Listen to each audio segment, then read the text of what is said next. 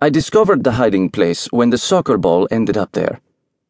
Behind the statue's niche in the courtyard of the building was a trap door covered by two wooden boards. I noticed they were moving when I stood on them. I got scared, recovered the ball, and wriggled out between the statue's legs. Only a skinny child contortionist like myself could slip his head and body between the slightly parted legs of the warrior king after twisting past the sword planted right before his feet. The ball had gotten stuck in there after ricocheting between the sword and the leg. I pushed it through, and while I was squirming to get out, the others returned to the game. Traps are easy to get into, but getting out takes some sweat. To make matters worse, fear was making me rush. I went back to my place in the goal. They let me play with them because I got the ball back, no matter where it ended up.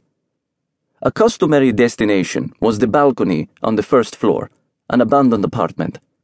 Rumor had it a ghost lived there. Old buildings had trapdoors in the walls, secret passageways, crime, and love stories. Old buildings were dens of ghosts. This is how it went the first time I climbed up to the terrace. From the little window on the ground floor of the courtyard where I lived, I was watching the bigger boys play one afternoon. The ball shot up in the air off a bad kick and ended up on the second floor terrace. A vinyl ball slightly deflated from use, it was lost. While they were arguing over the quandary, I stuck my head out and asked if they would let me play with them. Yes, if you buy us another ball. No, with that one, I replied. Their curiosity aroused, they accepted. I grabbed a hold of a rain pipe, a downspout, which passed next to the terrace and continued up to the roof.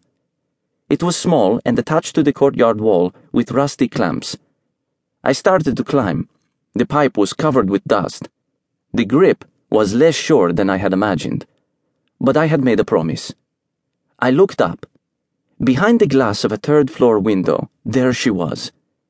The little girl I was trying to get a peek of.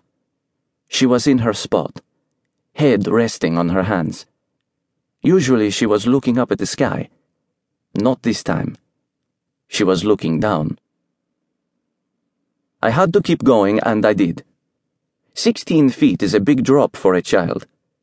I climbed up the pipe, bracing my feet on the clamps until I was at the same height as the terrace. Below me, the comments had quieted down. I extended my left hand to grab onto the iron railing. I was short by a palm.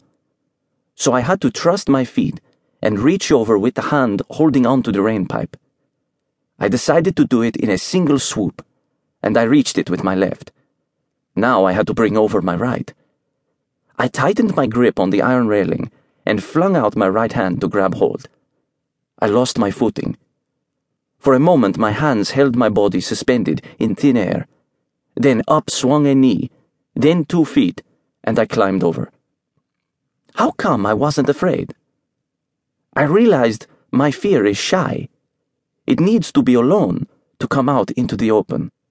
But the eyes of the other boys were below, and hers were above. My fear was embarrassed to come out. It would get even with me later, that night in bed in the dark, with the rustling of ghosts in thin air. I threw the ball down they went back to playing, ignoring me. The descent was easier. I could stretch my hand out toward the rainpipe, counting on two solid supports for my feet on the balcony's edge. Before lunging for the pipe, I took a quick glance at the third floor. I had volunteered for the task, hoping she would notice me. The little dust brush from the courtyard. There she was, eyes open wide. Before I could attempt a smile, she had disappeared. Stupid to look and see whether she was looking. You were supposed to believe without second guessing, as you do with guardian angels. I got mad at myself, sliding down the pipe to get off the stage. The prize, admission to the game, was waiting for me below. They placed me in the goal, and so was my role decided. I was goalie.